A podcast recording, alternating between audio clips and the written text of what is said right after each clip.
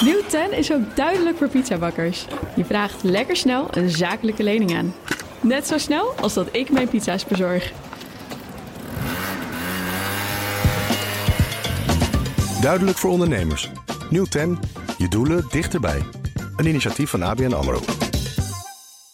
Scherp. BNR Nieuwsradio.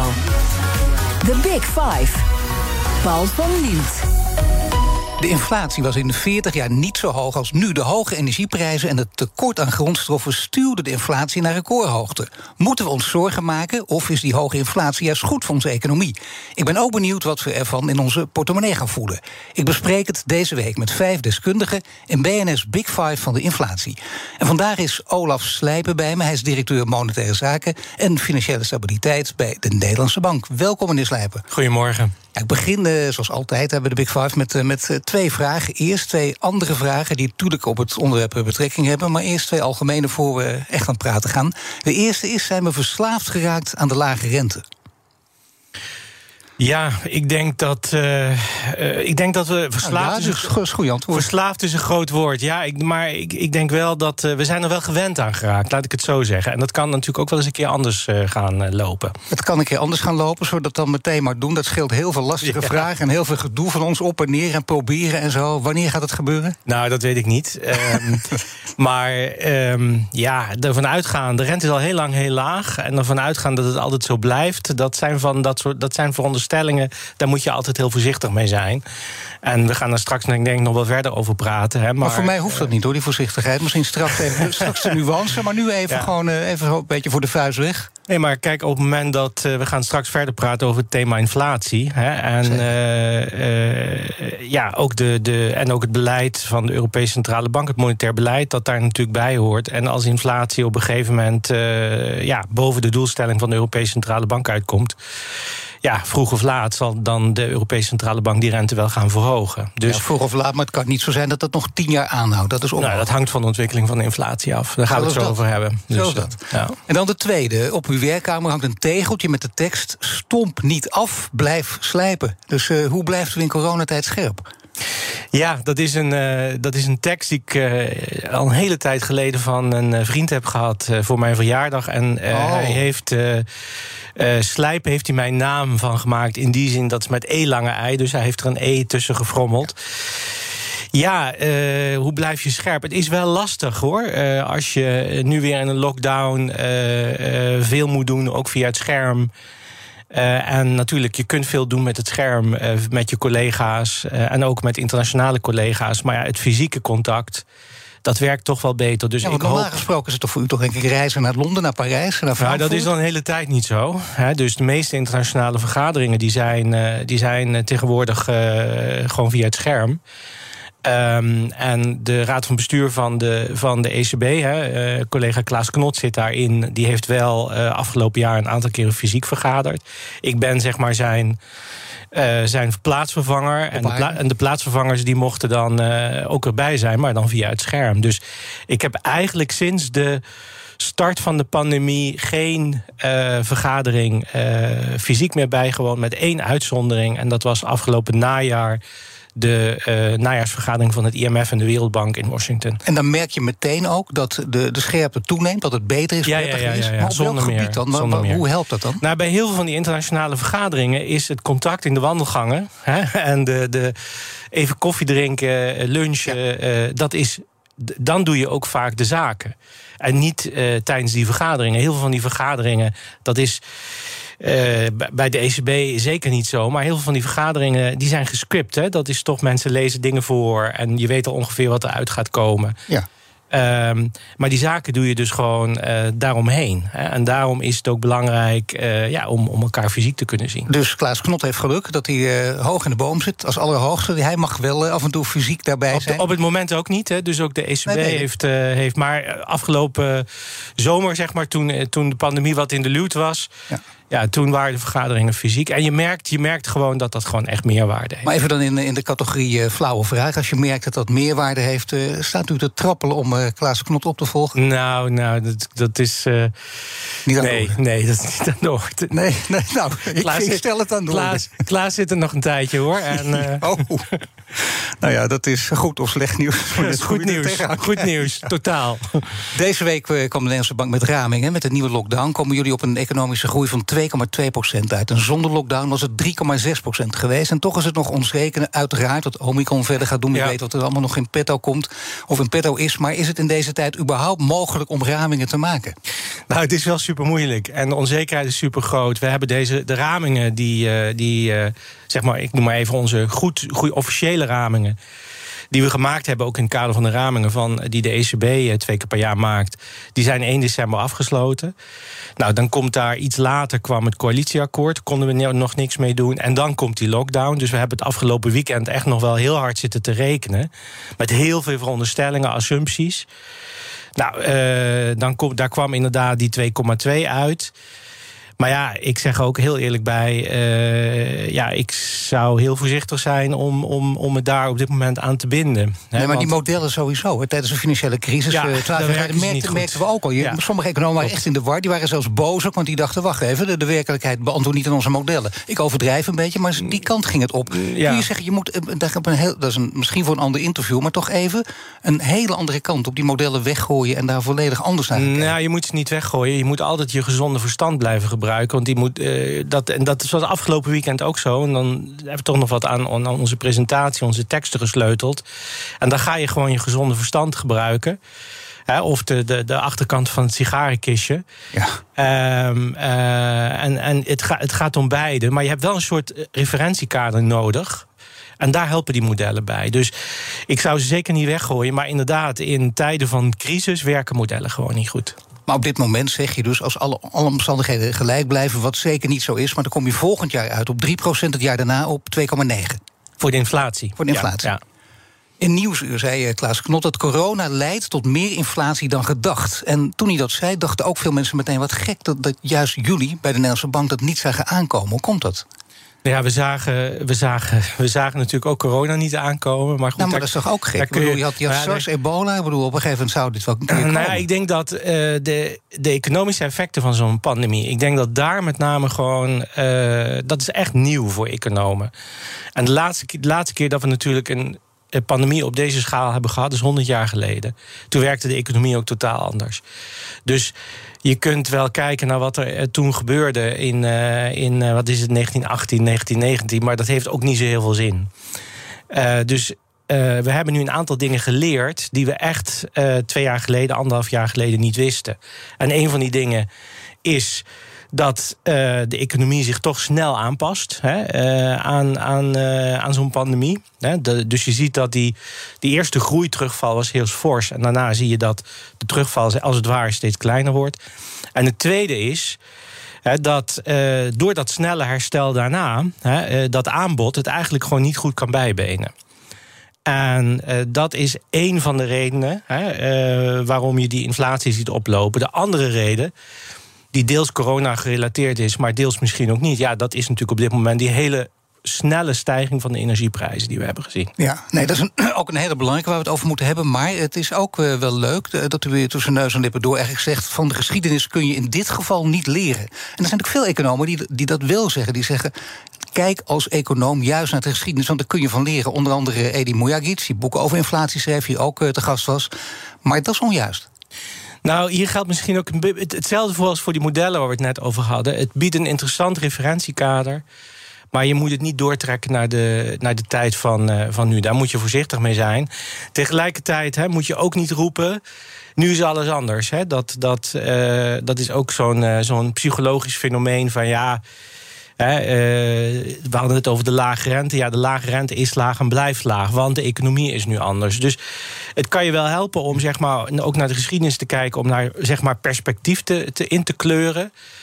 Maar ja, je moet altijd gewoon. Uh, ja, en dat is ook het leuke, denk ik, van economie het is in die zin geen exacte wetenschap. Uh, die modellen zijn belangrijk, maar ook al die andere dingen zijn belangrijk. En die moet je gewoon proberen te combineren. Niet voor niks hè, dat iemand met een psychologische achtergrond ooit eh, de Nobelprijs won, niet zo lang geleden. Daniel Kahneman, ja, dat is belangrijk. dat gaf een behoorlijke verschuiving teweeg. Het zal in dit gesprek ook misschien af en toe nog naar voren komen. Uh, de ECB blijft wel ondertussen volhouden dat die hoge inflatie dat die tijdelijk is. Dat blijf je maar volhouden. Ja, dat kun je ook blijven roepen. Net zoals als je aan de andere kant kunt voorspellen... elk jaar uh, wordt de inflatie hoger of lager. En op een gegeven moment krijg je gelijk. Maar de ECB is natuurlijk in een belangrijke positie. Ja. draait aan de knoppen. En uh, bij de Fed denken ze er anders over. Waar komt dat verschil precies vandaan? Nou, ik, de situatie in de VS is net even, even wat anders, zou ik zeggen, dan, uh, in, uh, dan in het eurogebied. Daar, daarmee te beginnen. Ik denk niet dat in essentie de, de Amerikaanse centrale bank anders tegen inflatie aankijkt dan de Europese centrale bank. Dat zou ik zeker niet willen zeggen. Eerder, eerder het omgekeerde wellicht. De Fed heeft een duaal mandaat, zoals we dat zo mooi zeggen. Dus die moet niet alleen naar inflatie kijken, maar ook naar werkgelegenheid. Bij de Europese Centrale Bank gaat het vooral om, uh, om prijsstabiliteit. In, in de eerste plaats is het goed om te zeggen dat de ECB al wat gedaan heeft. Ze, de laatste vergadering, beleidsvergadering, hebben ze toch uh, besloten om dat pandemie-aankoopprogramma om daarmee te gaan stoppen in maart. En daarmee wordt toch in feite gewoon driekwart van de geldkraan wordt dichtgedraaid. En er werden ook heel duidelijk aangegeven: ja, we houden ook echt alle opties open. Uh, dus op het moment dat. Um, we het gevoel hebben dat die inflatie echt boven onze doelstelling van 2% gaat uitkomen, dan gaan we ook gewoon, uh, ja, dan gaan we daar ook wat aan doen. Nou ja, je het gevoel hebben, je, je, moet dan proberen zo, zo ver mogelijk natuurlijk rationeel naar te kijken en te zien dat het lukt. En dat je weet dat het, dat het niet tijdelijk is. Dat gaat de omslag teweeg brengen? Uh, nou ja. Kijk, het, perspe het, perspectief, wat, wat het lastige is, een beetje denk ik in het verhaal. Hè, uh, we zien nu een inflatie. Hè, in november was de inflatie in Nederland bijna, bijna 6 procent. Dat is gemeten ten opzichte van uh, november vorig jaar. En daar zit die hele forse stijging van die energie, energieprijzen in. Van die 6 procent uh, is, uh, is ongeveer de helft is die stijging van de olie- en gasprijzen. Ja. Um, wat we ook weten is, ervan uitgaande, en daar kom ik overigens ook zelf met een veronderstelling, maar van uitgaande dat die olie- en gasprijzen niet in datzelfde tempo blijven stijgen zoals ze verleden jaar zijn gestegen. Dat was 40% stijging van 40% uh, gaat dat geleidelijk wel uit dat cijfer lopen. Dus belangrijk is voor de ECB, voor monetaire autoriteiten, is niet de prijsstabiliteit, het inflatieniveau nu of gisteren, maar zeg maar wat wij noemen op de middellange termijn. Nou, en als we op die vooruit gaan kijken, naar uh, twee, drie jaar vooruit dan zien we de inflatie uh, weer terugzakken naar een niveau van om en nabij de 2%. Dat is op zich goed nieuws, want ja. Uh, dat hebben we jarenlang niet gehad. Hè? En, uh, en uh, we hebben van alles geprobeerd, zou je kunnen zeggen, om op dat niveau uit te komen. Dat is niet gelukt. Nou, dat, dat, daar komen we nu op uit. Hè? Op Europees niveau zakt die weer terug naar die 2 procent. Um, maar daar zitten inderdaad de nodige onzekerheden omheen. En dat moet je heel goed in de gaten houden. En als je het gevoel gaat hebben, ja. Hè, bij, een volgende, bij een volgende ronde hè, van voorspellingen, van uh, analyseren. We komen toch echt hoger uit. Ja, dan zul je ook uh, sneller moeten verkrappen. Ja, je ziet hoe lastig het is, want twee keer uit de mond van de directeur van de Nederlandse Bank heeft het over het gevoel. Ja. The Big Five. The Big Five. Paul van Liemt. Mijn gast is Olaf Slijper, directeur Monetaire Zaken en Financiële Stabiliteit bij de Nederlandse Bank. Overheden en centrale banken die hebben miljarden in de economie gepompt om een recessie door corona te voorkomen. We hebben dus nu te maken met inflatie. De stimuleringsmaatregelen zijn misschien te veel, te scherp en te groot geweest. Schiet het zijn doel voorbij? Zou je dat zo scherp mogen zeggen? Nee, dat, daar ben ik het niet mee eens. Kijk, uh, anderhalf jaar geleden, toen de pandemie uitbrak. Uh, toen was er ook echt crisis op de financiële markten. Een beetje vergelijkbaar met wat we zagen in uh, 2012 met de, de eurocrisis. En op dat moment was het ook echt nodig om fors in te grijpen. En dat heeft de Europese Centrale Bank gedaan. Dat hebben ook andere centrale banken gedaan. En dat heeft ook gewerkt. Maar wel zorgen, voorkomen dat we de smaak te pakken krijgen. Dat zei u onlangs. Um, ja, maar goed, je moet, uh, je moet uh, inspelen op de omstandigheden. Nou, we, we zijn nog niet aan de, uit de pandemie. We zien tegelijkertijd dat uh, de economie zich beter heeft ontwikkeld dan we dachten. We zien tegelijkertijd heel veel onzekerheden rondom die pandemie. En nu met de, de nieuwe variant, wat die gaat doen voor de economie. Um, maar ja, en tegen die achtergrond is wel gezegd: van ja, we kunnen van een echte crisissituatie op financiële markten kun je niet meer spreken. En laten we met dat, met dat programma in ieder geval stoppen. En dat is ook besloten.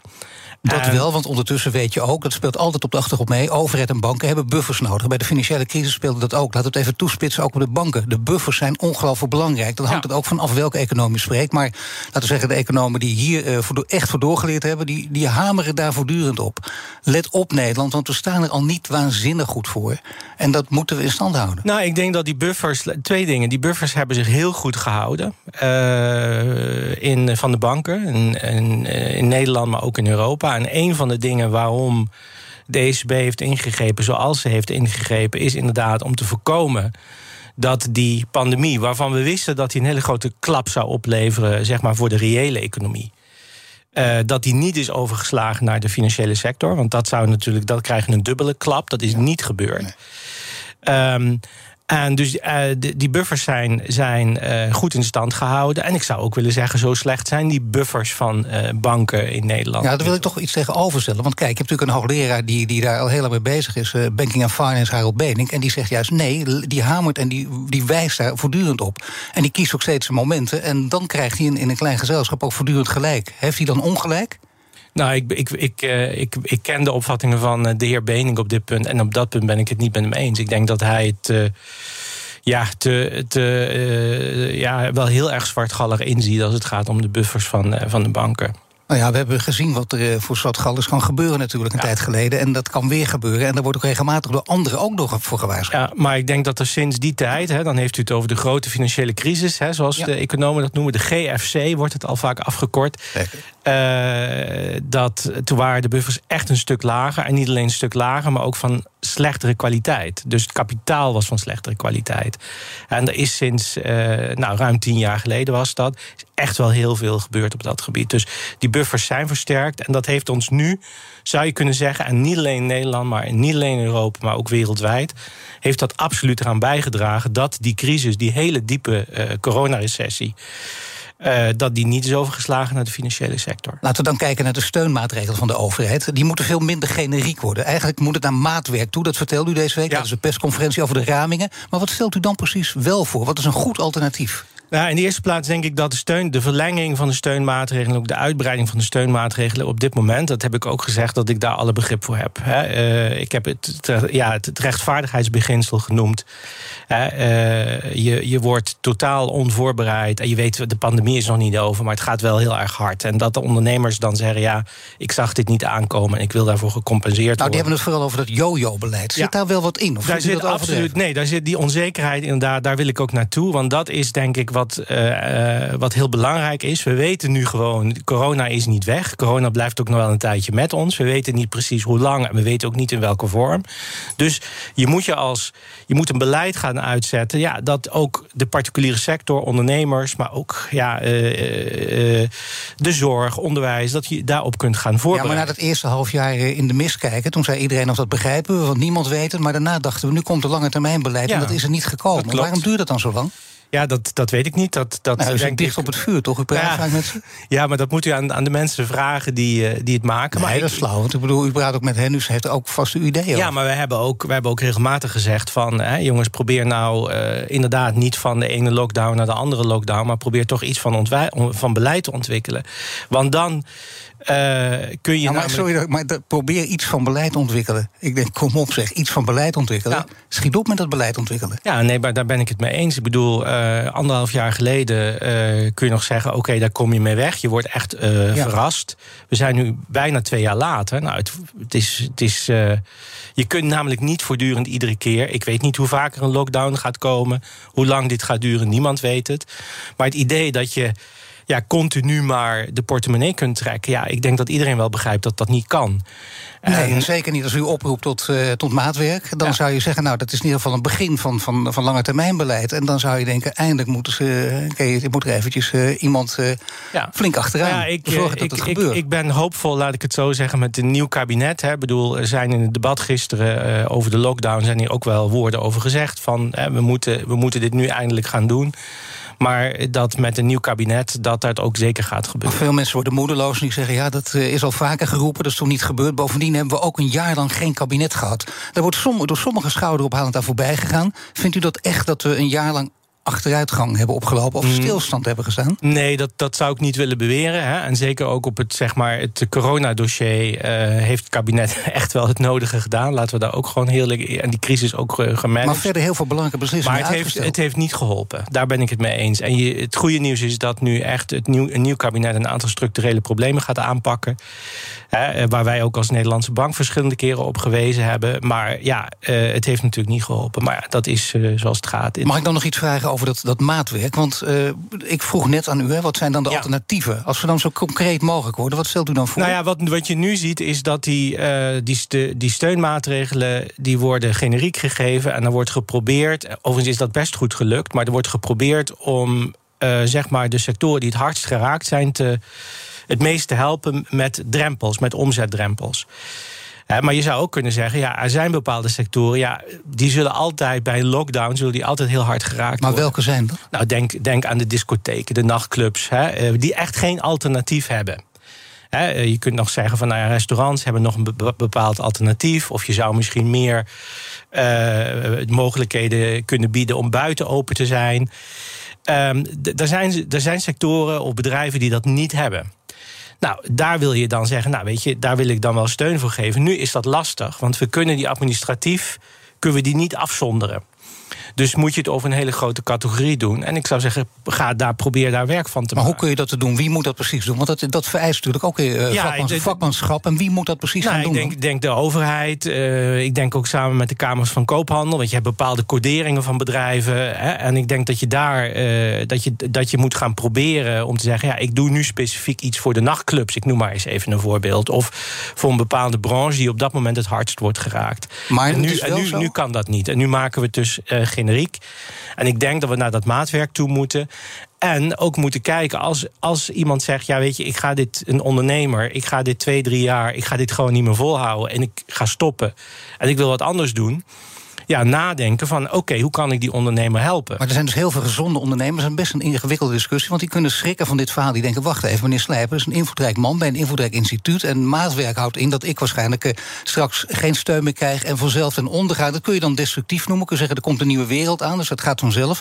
Ga je maar omscholen. Maar ja, dan wil ik wel weten, ben ik dat? Hoor ik daar ook ja, toe? Nee, moet daar, ik wat doen? Terwijl ik nu een gezond bedrijf heb en dan zegt u, ja, maar door de omstandigheden je had een gezond bedrijf, maar helaas door de omstandigheden kun je dat gewoon niet meer houden. Ja, ik denk dat dat voor ieder ondernemer specifiek is. Overigens, ik denk dat het verhaal wat ik zeg uh, is, is in grote lijnen vergelijkbaar met, uh, met ook het verhaal van Jacco Vonhoff uh, eerder deze week hier op deze zender. MKB. Die eigenlijk, MKB Nederland, de, die ook zegt van ja, die ook erkent van ja, we kunnen niet het is logisch dat je hier niet eeuwig mee door kunt gaan. Maar je moet ook gewoon beleid maken, perspectief bieden.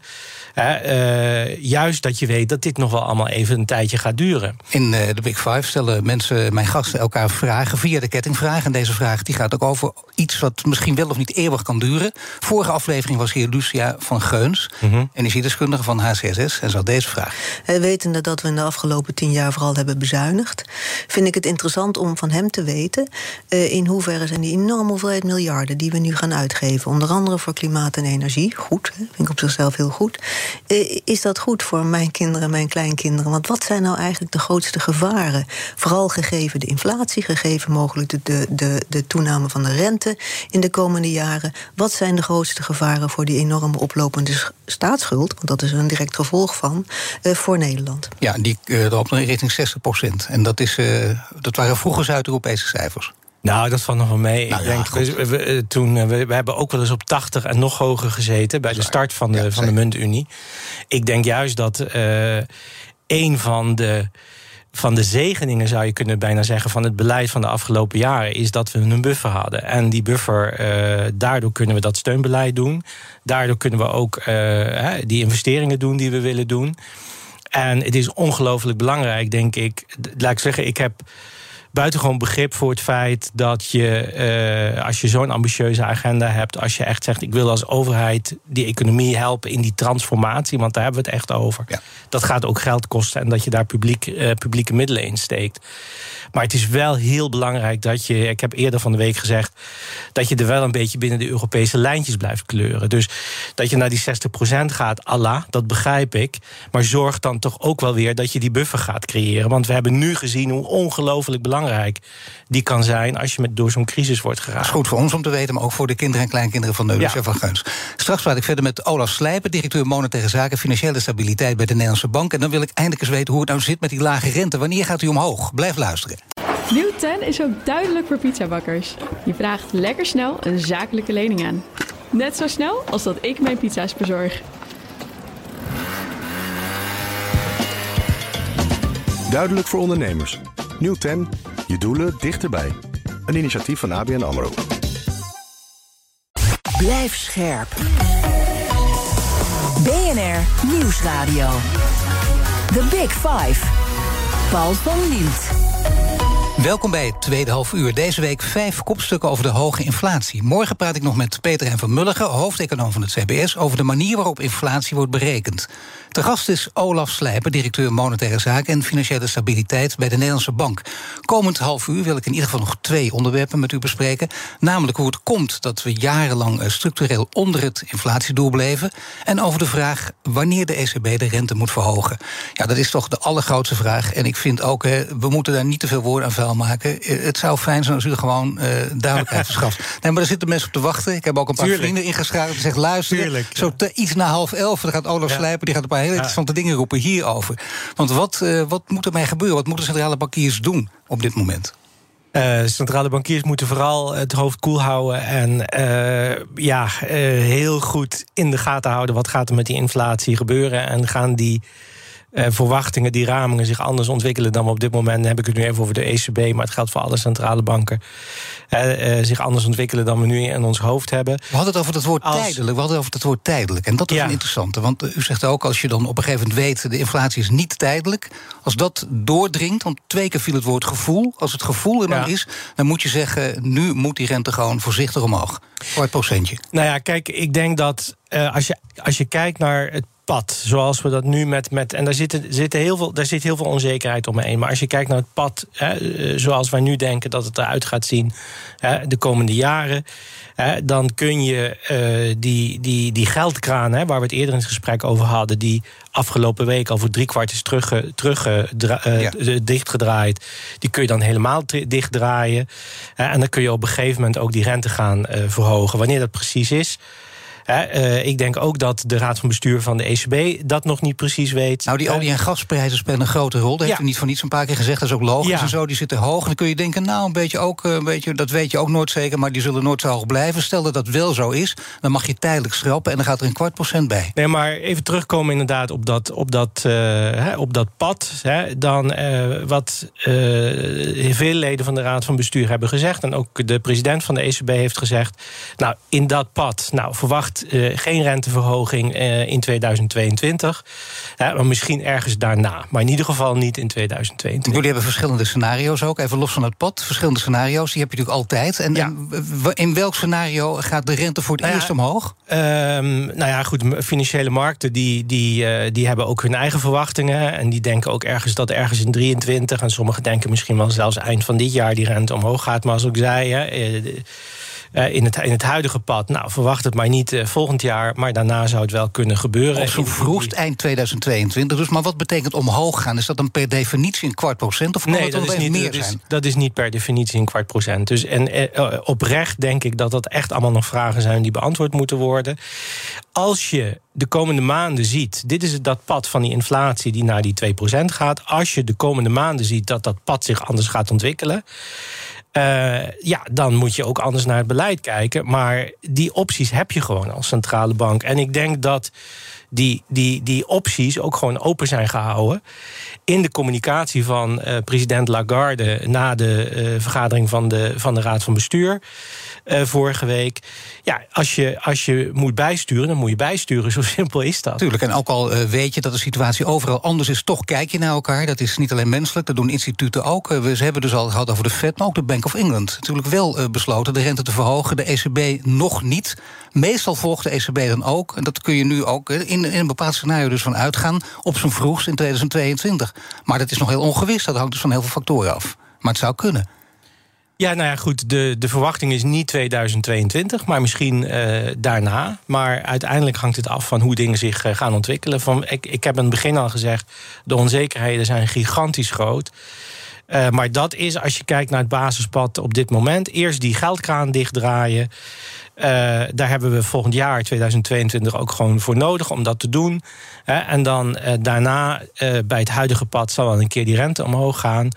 Hoeveel en wanneer, ja, dat, dat ik denk oprecht, dat daar, daar ligt niet een soort spoorboekje waarvan we denken, ja, wij weten het lekker wel. En nee, maar het is wel mooi dat. Nee, dat snap ik, maar dat begrijp ik ook. Maar wel goed dat, dat u die scenario's geeft. Daarom zeg ik al, ik, ik herhaal een beetje 2022. Want u heeft gezegd, op zijn vroegst. Als er iets gebeurt, dan zou dat kunnen. Nou, ik, denk, ik denk eerder in, bij het huidige pad moet je eerder aan 23 dan 22 denken dat de rente, rente weer omhoog gaat.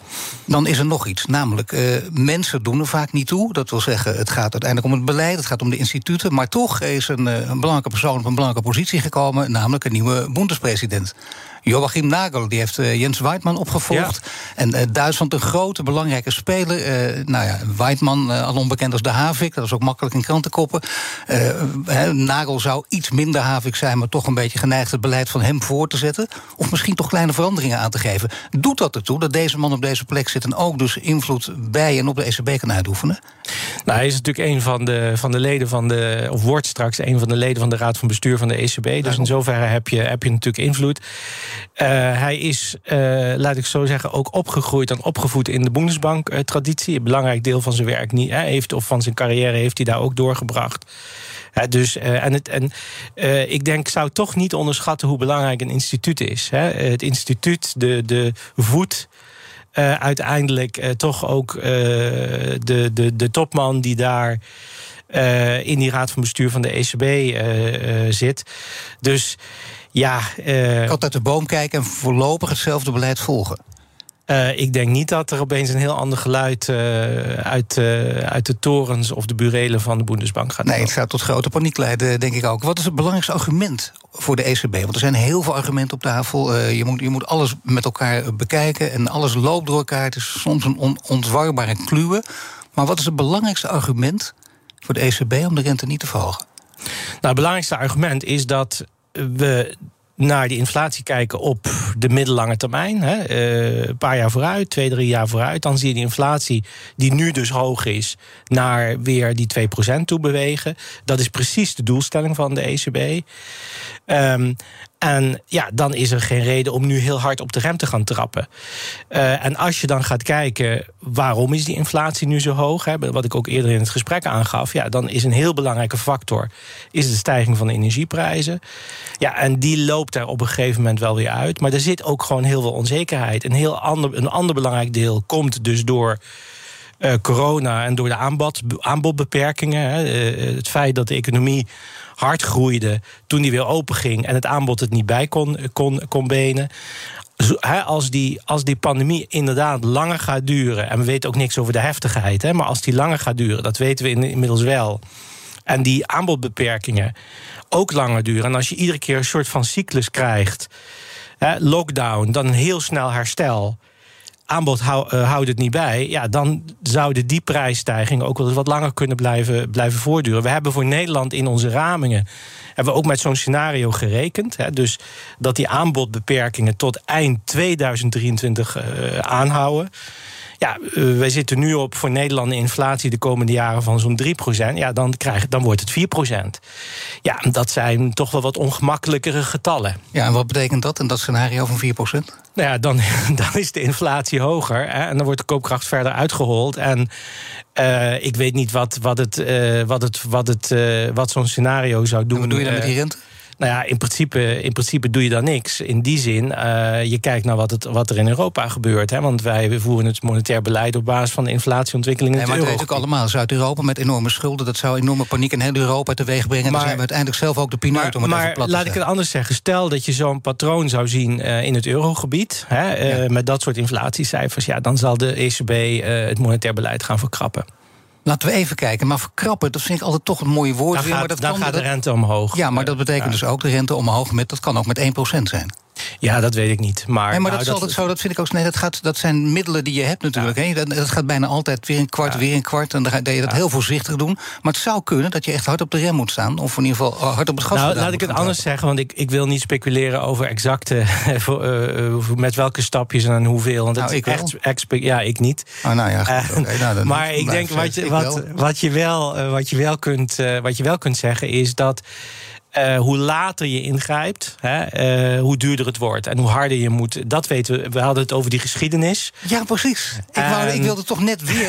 Mujagic, de laatste keer. Die heeft dat waarschijnlijk ook gezegd. Hij Ja. zegt volgens hem had de centrale bank al veel eerder, namelijk in goede tijden, het beleid moeten wijzigen en Ja. de rente moeten verhogen. Ja, maar dat, daar ben ik het niet mee eens. Want als je, als je zegt, goede, goede, eh, goede, wat zijn dan die goede tijden? Hè, we komen uit een periode dat de inflatie in Europa, in het eurogebied... onder die lang, laag onder die 2% zat. Ja, dat is dan heel raar om dan de rente te verhogen. Om dan te zeggen, ja, weet je, laat ik hem nu maar verhogen... want dan bouw ik een buffertje op voor als die weer... het is geen begrotingsbeleid. Waar De het pijlen zijn gericht, ook een beetje in dit gesprek op de ECB, misschien ook wel op de Nederlandse bank. En eh, dan is de verdediging vaak van die kant. En ik weet niet of dat terecht is, maar ik ben heel benieuwd wat u daarvan vindt. Ja, luister even. Eh, wij moeten wel, want als de politiek niets doet, dan worden wij in een positie gedwongen dat, dat wij het moeten doen. Deed de politiek maar wat meer, dat zou het voor ons makkelijker maken. Is dat waar of niet? Eh, dat is waar, maar ik moet ook tegelijkertijd erbij zeggen dat de politiek bij in deze coronacrisis en ook Europees wel echt gewoon zijn, zijn van zich van zijn goede kant heeft laten zien. Eh, ik denk in de Nederlandse context de steunpakketten die hebben echt goed geholpen. En eh, überhaupt het begrotingsbeleid in, in zoals dat door andere lidstaten ook gevoerd is. En hè, eh, de, de, de Europese steunpakketten, hè, het, het Next Generation Fund, ja, dat helpt wel. Dus ze hebben eigenlijk gewoon, kun je zeggen, en ik, volgens, het, volgens het economieboekje is het, is het gegaan. En bij de financiële crisis was dat echt anders. En nu zie je ook echt wel dat de overheden eh, ook hun verantwoordelijkheid Dus de overheden, kun je zeggen, hebben het nu veel beter gedaan dan tijdens de financiële crisis. Ja, absoluut. Toen hebben ze het laten liggen. Ja, toen hebben ze eh, ja, eigenlijk gewoon, daar had je ook, denk ik, hè, eh, wat ruimer budgetair beleid moeten voeren. En dat hebben ze toen niet gedaan. En nu hebben ze dat wel gedaan. En nu nog een lange termijn beleid gericht op. Want u heeft het al een paar keer gezegd. Dit gesprek gaat er maar vanuit. En toen bijna alle deskundigen. Dit gaat hoe dan ook, links of rechtsom, vier, vijf jaar duren.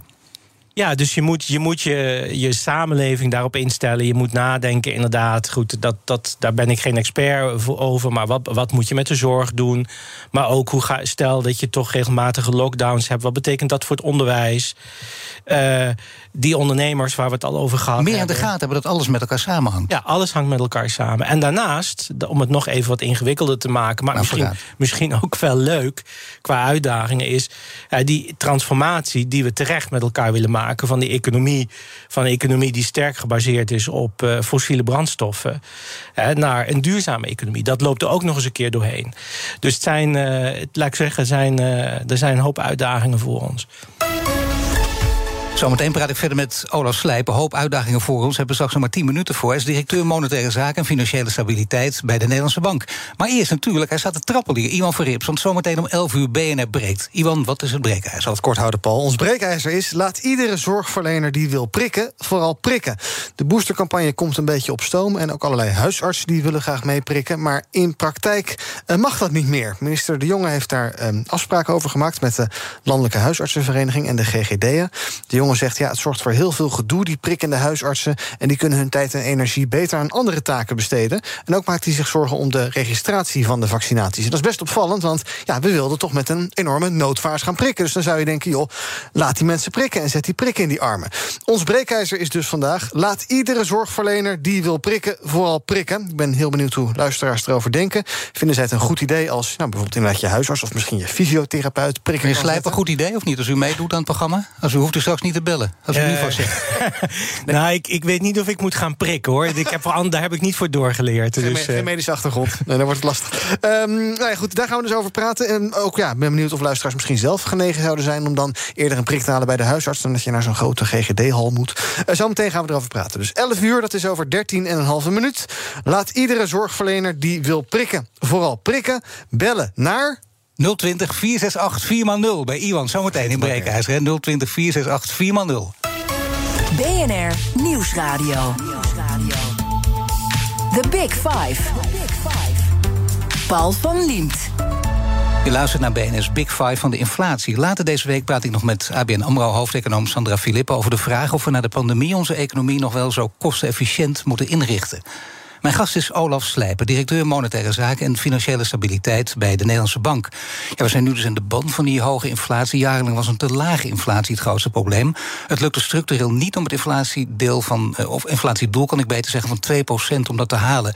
Waarom zaten we er zo lang onder? Want dat is misschien een vraag die een beetje onderbelicht is gebleven tot nu toe. Het is een hele goede vraag. Laat ik daarmee beginnen. Eindelijk, hè? Eindelijk. Al die andere vragen ja, zeggen, ook ja, geweldig, hoor. Maar toch al fantastisch. Uh, goed antwoorden. Ik, echt alleen maar geweldige vragen. Nee, maar... Goeie antwoorden, um, Dit is overigens niet iets wat we alleen in Europa zagen. Dit zagen we eigenlijk wereldwijd. En we, daar zijn gewoon een aantal factoren... die zeg maar, structureel die inflatie gedrukt hebben. Globalisering is er een van. Het feit dat... Um, handel, maar ook productie steeds flexibeler is geworden. Hè. Uh, uh, nou, u noemde net het gesprek dat u nog gaat, gaat hebben hè, over de, de efficiëntie van die economieën. Ja. Nou, die heeft juist ook bijgedragen, u noemde het al kostenefficiëntie, aan het feit dat als het ergens anders goedkoper is, dan haal je daar vandaan, ga je daar produceren. Dus, dat is verkeerd beleid geweest? Nou, dat wil ik, dat dat wil ik niet zeggen, maar, maar zeker. Hè, en ik zou ook niet willen zeggen dat, uh, dat we dat over, over, overboord moeten gooien. Maar dat zijn bijvoorbeeld ontwikkelingen die echt hebben bijgedragen aan die lagere inflatie. Onze productiviteit is teruggelopen. Um, dus de structurele groei is een stuk lager geworden. En voor, uh, en nog steeds trouwens, maar voor uh, COVID was ook een van de discussies: hoe kunnen we die structurele groei weer verhogen? Moeten we niet meer innoveren? Daar speelt ook de vergrijzing een rol, hè, uh, die gewoon in de westerse wereld fors, fors is. Het zijn dus, nogal wat onderwerpen die dus, een rol spelen. Dus ja, en die hebben er mede toe bijgedragen dat die, dat die inflatie zeg maar, structureel lager is, is uitgevallen. Die factoren zijn overigens niet weg, hè, maar er zijn nu andere dingen bovenop gekomen waardoor die inflatie wel, wel zien stijgen. En dit zijn precies ook dingen waar centrale banken niet zo heel veel aan kunnen doen. je kunt wel zeggen, ja, daar, daar ga ik dus heel veel geld uh, tegenaan gooien. Of uh, ja, er zijn op een gegeven moment. Uh, of de rente nog verder verlagen. Nou, op een gegeven moment kan dat ook niet meer. Maar dit zijn ook dingen. Ja, dit, dit vereist gewoon ja, ook structurele nou ja, versterking van de economie. En dat is, dat is denk ik de belangrijkste reden hè, waarom op een gegeven moment ja, dat monetair beleid, die centrale bank ook moesten zeggen: ja, nu zijn we wel wel uitgespeeld. Ja, dat is het punt. Je hebt inderdaad geen middelen meer. Dat zegt u dus ook. Ja. Want ja, wat kun je in godsnaam nog anders doen? Dat kan dus uh, verder niet meer. Dan is het uitgespeeld. En dat is natuurlijk ook heel erg lastig. Als er overigens zoveel mee te maken heeft, zoveel factoren, zou je dan misschien niet moeten besluiten. Misschien gebeurt het al hoor. Maar ook bij de Nederlandse bank bijvoorbeeld, om daar uh, meer niet-economen aan te nemen en op belangrijke posities neer te zetten. Ja, we hebben, we hebben heel veel niet-economen en ook op belangrijke posities. Ik denk dat. Ja, aan de um, top? Ja, ook aan de top. Wat zijn de achtergronden dan? Nou ja, we hebben, er zijn, we hebben ook mensen die met een juridische achtergrond. We hebben ook uh, mensen die. Uh, Psycholoog? Uh, ja, die zitten aan de toezichtkant. We hebben mensen die, die politieke wetenschappen hebben gestudeerd. En natuurlijk de finance hoek, maar oké, okay, dat is ook economie. Ja. Maar ik denk, ik denk dat um, veel meer um, uh, en dan, kom ik, dan ga ik toch weer. Ik heb net gezegd, geschiedenis doet er niet toe, maar ik ga me nu zelf afvallen. de tweede keer. Uh, dat, uh, we, hebben, we hebben in Nederland heel lang de traditie gehad van wat wij het gematigd monetarisme noemen. En dat wil zeggen van ja, centrale banken die, die kunnen met geldbeleid, geldpolitiek de inflatie beïnvloeden. Maar ook andere partijen moeten hun rol spelen. De overheid via het begrotingsbeleid, sociale partners, via de onderhandelingen aan de, aan de loontafels. En uh, ja, dat is ook een van de redenen geweest waarom in, de in Nederland en ook de Nederlandse bank ook een traditie had en heeft. Dat, wordt niet, dat valt niet altijd in goede aarde. Maar om ook aan de overheid of aan die sociale partners te zeggen: Nou, zou je niet dit doen, zou je niet dit doen. Nee, in andere valt, landen valt, gebeurt valt dat niet. Ja, valt het nu wel in goede aarde of kan het nog steeds niet? Nou, soms valt het in goede aarde, soms valt het niet in goede aarde. Is het een mijnenveld voor u of niet? Nee, ik, omdat, we, omdat we niet zomaar iets roepen, omdat we het gewoon baseren op, uh, op uh, ja, ook gewoon feiten, goede analyses. Dus gaat er graag mee door? Ja, daar zullen we ook gewoon mee doorgaan. Ook als verwezen wordt naar het buitenland, er wordt gezegd, luister even, uh, koesten. Want in maar buitenland... het past een beetje in die. In, de, in, de, in Nederland zijn we dat gewend. Dat komt uit die tijd van hè, dat gematigd monetarisme. Van ja, uh, inflatie. Wordt, wordt zeker in belangrijke mate veroorzaakt door geld, geldpolitiek. Maar anderen spelen daarbij ook hun rol. Zeker op de wat kortere termijn. En dat, dat, dat, dat ja, zie je eigenlijk nog steeds. Hè. We hadden het net over het belang van begrotingsbeleid. He, um, dus dus de maakbaarheid van inflatie, zo, dat is eigenlijk waar ik naartoe wil. De maakbaarheid van inflatie, die is er maar beperkt. Hè? En een centrale bank kan dat niet in, in haar eentje. Om het Zou je niet kunnen zeggen dat het inzicht veel breder en, en eh, groter is, dat maakbaarheid sowieso heel lastig is? Ja, dat zou je natuurlijk ook kunnen zeggen. Dan wordt een eh, hele interessante filosofische discussie. Maar eh, ja, u Nou ja, heeft, maar u heeft gelijk. U heeft gelijk. Ja, ik, de, ja, en, en, en ik denk dat dat. dat het is niet zo dat door aan een knopje te draaien of aan een, aan een hendeltje of wat dan ook, dat je denkt, hopsakee, en dan gaat die inflatie omhoog of omlaag als de ECB dat doet. Zo werkt de economie gewoon niet. Is het denkbaar als je toch in veranderende tijden leeft, in tijden die, die onzeker zijn, waar je nieuwe kanten op gaat, eh, waar je ook over modellen nadenkt, waar we in het begin van het gesprek over hadden, dat je ook gaat nadenken over, over dat doel, dat inflatiedoel van 2% of iets hoger, waarom daarop vastgepind wordt. Zou dat ook kunnen wijzigen de komende jaren? Dat je gewoon een nieuwe standaard neerzet? Nou, we hebben net een, eh, bij de ECB net een, eh, een hele uitgebreide strategieherziening achter de rug. En eh, die 2% net, zou je kunnen zeggen, herbevestigd. Eh, dus dat eh, we gaan over een aantal jaren gaan we weer opnieuw kijken naar die strategie. Maar voorlopig zit dat er niet in. Ik en denk wat is de belangrijkste reden om, om maar die 2% nou ja, eigenlijk in, een beetje inflatie, dat is ook een, een, een, een goed punt. Hè, want waar mensen vragen ook eens, inflatie, waarom? Hè? Een klein beetje inflatie is, ik zeg altijd, ja, het is een soort Haarlemmerolie voor de, voor de economie. De smeerolie van de economie. Hè, ehm, en waar je weg van wil blijven, want dat is echt slecht, is deflatie. Dus negatieve prijsontwikkeling. Nou, en daar gaat u volgens mij morgen over praten. Ja. Eh, omdat we eh, die inflatie, die meet je op een bepaalde manier. Daar kun je ook inderdaad over discussiëren. Ehm, en om een stukje buffer in te bouwen, zeggen ja, we gaan niet op nul of op één koers, maar we gaan wat hoger zitten. En daar is die twee uitgekomen. Maar niet zoveel als nu, want dat is met name uiteindelijk toch, eh, als- je er goed naar kijkt en dat ook door de hele geschiedenis weer ziet en ook eh, naar andere landen kijkt, dan is dat met name voor de lage en middenklasse echt, echt een, een probleem. Ja, inflatie is, probleem. inflatie is wat hè, mensen zeggen ook eens, het is een soort sluipmoordenaar. Nou ja, ik weet niet of, het een, een, een, of, of je het woord sluip kun je weg, weghalen, maar het is, ja, het is een, eh, het doet ook heel veel inderdaad met inkomens- en vermogensverdeling. Dus het is uiteindelijk heel slecht en destabiliserend voor een economie, maar ook voor een samenleving. En het wordt wel steeds ingewikkelder, steeds lastiger om, om door die mist te zien wat er eigenlijk aan de hand is. Dat zeg ik niet, maar dat zegt notabene Klaas Knot. Want eh, hij zei over dat we eerst jaren onder de wes- wenselijke inflatie zaten... Ja. en nu daarboven, zei hij in het FD, ik citeer even...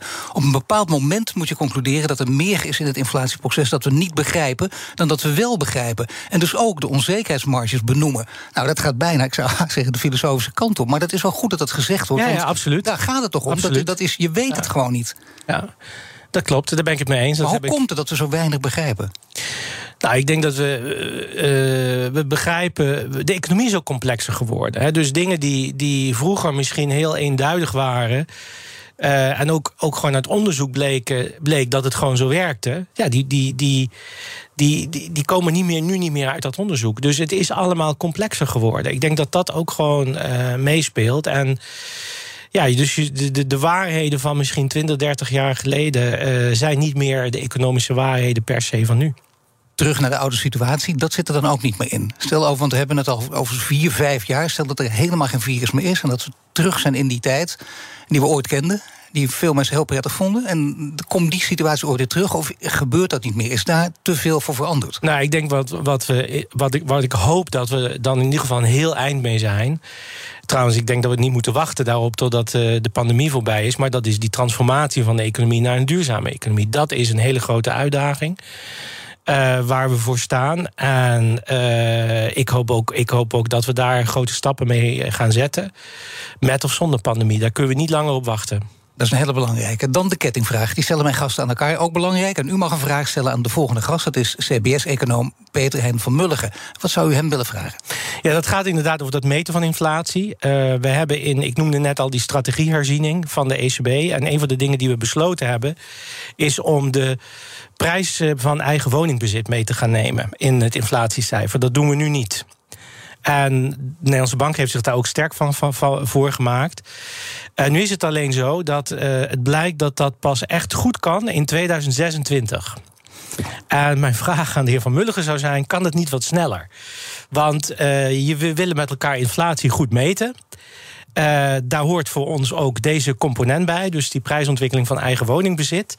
En waarom moet dat zo lang duren? En kunnen, kunnen jullie, hè, kan het CBS, maar uiteindelijk ook Eurostat, toch niet proberen om hier een extra inspanning te leveren om dit uh, sneller voor elkaar te krijgen? Nou, dat is een hele mooie. Mag ik hem terugspelen? Hele goede vraag, minister. dank u wel. Hartelijk dank, Olaf Slijper, directeur Monetaire Zaken en Financiële Stabiliteit bij de Nederlandse Bank. En alle afleveringen van BNS Big Five zijn natuurlijk terug te luisteren. Je vindt de podcast in de BNR-app en op bnr.nl. En nu Iwan Verrips met BNR Breed. Dag. Nieuw 10 is ook duidelijk voor pizzabakkers. Je vraagt lekker snel een zakelijke lening aan. Net zo snel als dat ik mijn pizza's bezorg. Duidelijk voor ondernemers. Nieuw 10, je doelen dichterbij. Een initiatief van ABN AMRO.